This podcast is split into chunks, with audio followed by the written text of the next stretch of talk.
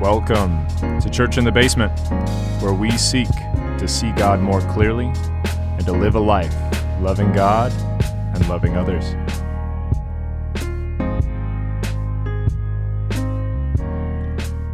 I want you to think about maybe a time when you were gripped by the fear of death, either for your own life or maybe somebody you care about.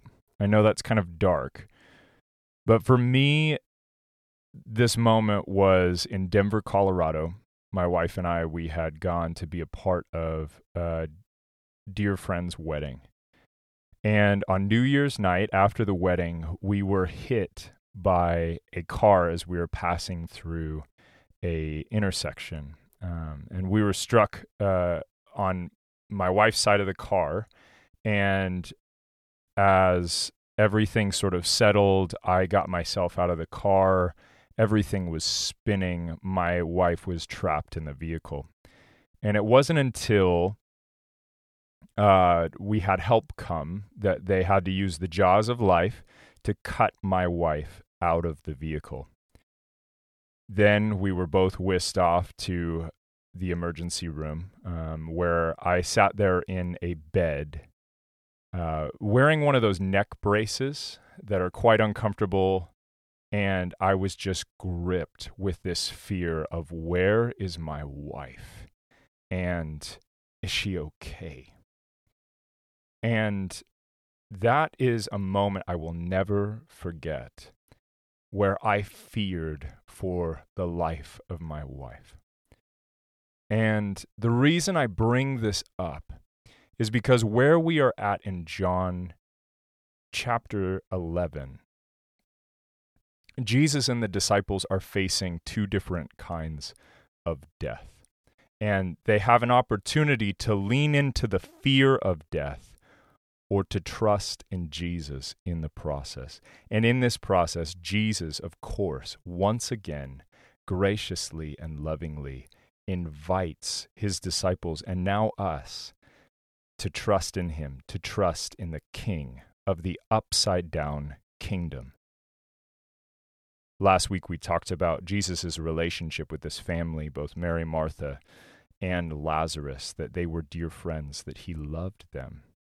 And in chapter 11, it says this it says, Now a certain man was ill, Lazarus of Bethany, the village of Mary and her sister Martha. It was Mary who anointed the Lord with ointment and wiped his feet with her hair, whose brother Lazarus was ill.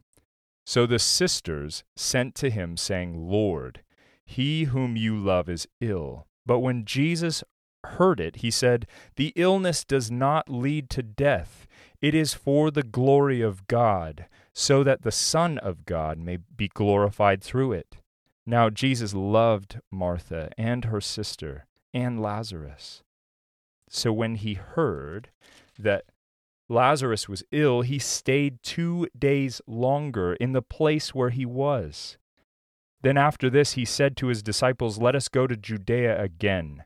The disciples said to him, Rabbi, the Jews were just now seeking to stone you, and are you going there again? Jesus answered, Are there not twelve hours in a day? If anyone walks in the day, he does not stumble, but he sees the light of this world. But if anyone walks in the night, he stumbles because the light is not in him. After saying these things, he said to them, Our friend Lazarus has fallen asleep, but I go to awaken him.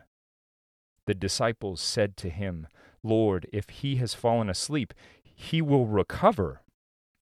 Now Jesus had spoken of his death, but they thought he meant taking rest in sleep. Then Jesus told him them plainly, Lazarus has died. And for your sake I am glad that I was not there, so that you may believe. But let us go to him. So Thomas, called the twin, said to his fellow disciples, Let us also go, that we may die with him. This is remarkable. this is a wild story. So we see Jesus telling his disciples, hey, we're going to wait a little while and then we're going to go back to Judea. So they are gripped with the fear of death, either for them, themselves or for their teacher, their rabbi, Jesus. They knew the Jews were out to kill him. They had just left, again in, in chapter 10, uh, a moment where, where everyone got aggravated, uh, aggravated and they went to kill Jesus, and Jesus sort of slipped away. So they knew they were enter- entering into harm's way. They were entering into a place where Jesus could be killed, possibly they could be killed as well. But one who they loved, a friend of theirs, was sick and possibly dead. The thing is, Jesus is all knowing, and he knew that Lazarus died that very day, the day the messenger came to say he was sick.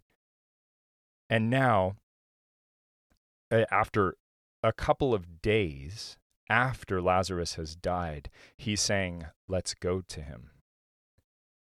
This fear of death is nothing to Jesus. He has this precise timing in mind that I do not fear for my own life, is what Jesus is saying, but I go where God the Father has lit the way I go so that light can shine and the darkness will be illuminated by the light, that my glory can be shown. But of course, the disciples don't understand. He's speaking of the upside down kingdom, where the face value, the tangible things, are less important and the spiritual things are more important. I want to draw you into notice that Jesus uses this terminology that says, Our friend Lazarus has fallen asleep, but I go to awaken him. I go to awaken him. Then later he says to his disciples, because they got hung up by this, Jesus, if he's just resting, he'll get better, is basically what they're saying. And he says, No, you don't get it. Lazarus is already dead, but it's good that he's dead because now you are going to get to see my glory. He doesn't say that outright, but we know from how the story plays out that that's what he's saying. You get to experience the glory of this miracle. You get to see who I am through what I'm about to do. But I love this terminology. Our friend Lazarus has fallen asleep because to this king of the upside down kingdom, the kingdom where the, the spiritual things, the spiritual matters matter more than the physical matters. To him, death is like one falling asleep, and all he has to do is wake them up. There are so many times that, that we fear death whether it's walking outside, we are gripped with fear driving down the road. After that car accident, I had a hard time driving down the street without some sort of post stress as I'm driving down the street that some car is going to come out of nowhere and just wallop me.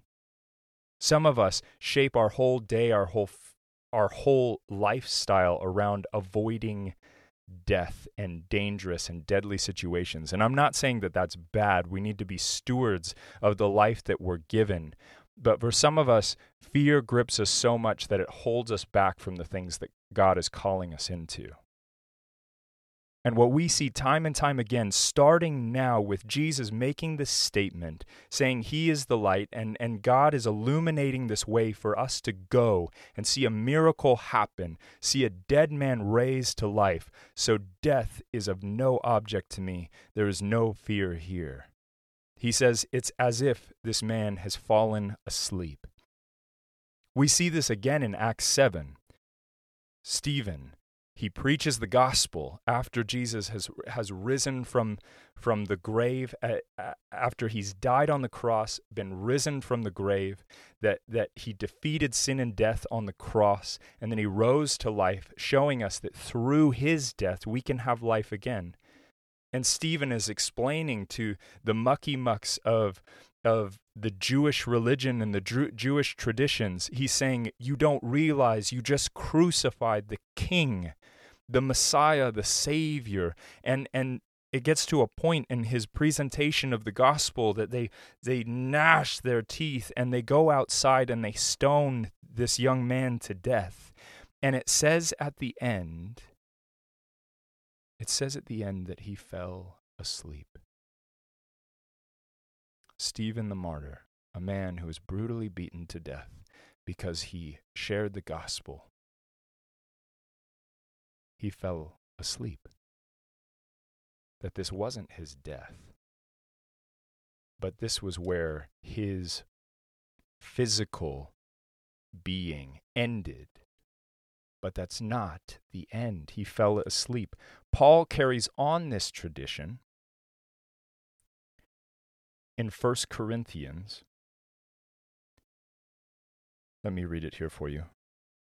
I love this. I tell you this 1 Corinthians 15 50.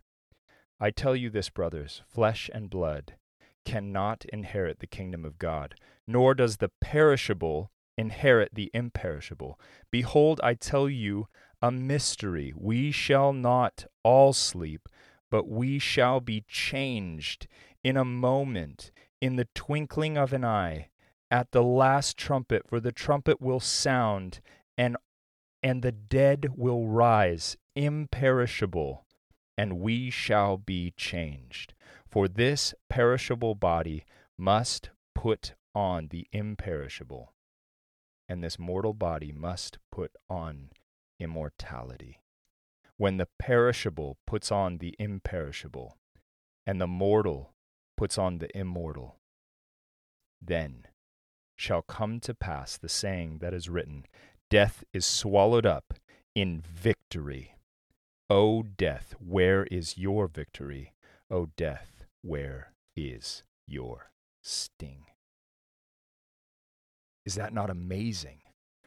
That when when these physical bodies die, we simply fall asleep. And Paul goes one step further and he says, We are changed. We are changed. It's not that, that, that we enter into this permanent death, but we are changed from perishable to imperishable, from mortal to immortal that through the death of Christ, those of us who walk in the way of Jesus and, and have submitted our lives to Him, that we move from perishable to imperishable at that moment. We simply fall asleep and are awoken by Jesus. By Jesus. We live in that life right now. We live in that calling right now because he has risen from the grave and he has awoken our our hearts and our minds just like it says in Ephesians 2 that the dead has come to life through the power of his spirit coming in and we get to walk in that life now. But we at one point when we quote unquote die we fall asleep and we move from perishable to imperishable. I love in this text, um, everybody gives Thomas kind of a hard time. You know, he maybe doesn't have incredible faith, and we see that he's he's called doubting Thomas because of some of his statements after Jesus died like I I have to put my hand in his side and I have to feel the holes where the nails were driven in, right? Thomas gets a bad rep. And we're going to see him a little bit later sort of panic as Jesus say, says, I'm going to leave and and don't worry, I'm sending you a helper. Because Thomas goes, We don't know the way. If you leave, what is the way? And then Jesus makes that powerful statement I am the way, the truth, and the life. I can't wait to get to that because it's one of my favorite things, um, favorite moments in, in this gospel. But we see Thomas at the end of this. So Thomas called the twin, said to his fellow disciples, Let us also go, that we may die with him. So this this fear of death maybe is still gripping him. But his loyalty and his courage and his trust in who he's following is so is so strong. And and I don't think Thomas gets enough credit for his lo- loyalty and his his submission to Jesus and what God has called called him to, which is to follow Jesus, right? And and he is willing to go and to die with him. Granted, maybe the faith disconnect is the fact that he thinks he's going to when they go to do this that they're going to die. He missed the whole point of what Jesus just said. But his loyalty to Jesus is notable. It's fantastic. And I think a lot of us could be more like Thomas. That we would be that loyal and that submitted to the king of the upside down kingdom. There's one more text I want to read as we close up for today before we enter into this amazing story of Jesus raising a friend from the dead. But this is in First Thessalonians. Uh, where where are we? It's four. First Thessalonians four thirteen. It says, "But we do not want you to be uninformed, brothers, about those who are asleep." Again, that's sleeping, right? That they don't talk about the dead as being dead, but has fallen asleep to go on, it says, that you may not grieve as others do, who have no hope. For since we believe that Jesus died and rose again, even so, through Jesus, God will bring with him those who have fallen asleep. For this we declare to you by a word from the Lord, that we who are alive, who are left until the coming of the Lord, will not proceed those who have fallen asleep. For the Lord himself will descend from heaven with a cry of command, with the voice of an archangel, and with the sound of the trumpet of God, and the dead in Christ will rise first. Then we who are alive, who are left, will be caught up together with them in the clouds to meet the Lord in the air, and so we will always be with the Lord. Therefore, encourage one another with these words. In these days that feel so shakable, I want to encourage you now. Would you trust in the King of the unshakable kingdom? The upside down, yes, but unshakable kingdom that when you put your faith and trust in Jesus, through Jesus, you get the Lord. We are going to see Jesus make this statement that I am the resurrection, the King that you submit to, the Jesus that you follow after, the one whose way you walk in as a follower of Jesus. You will be with him always. And death is not an end to that. That when you fall asleep, God brings you into new life from perishable to imperishable. Be encouraged by that this week. Let's be like Thomas, loyal to the King of the Upside Down Kingdom. Hey, I love you guys so much. Uh, I can't wait to talk with you again next week. You have a great weekend, and we'll talk to you then. Looking forward to it.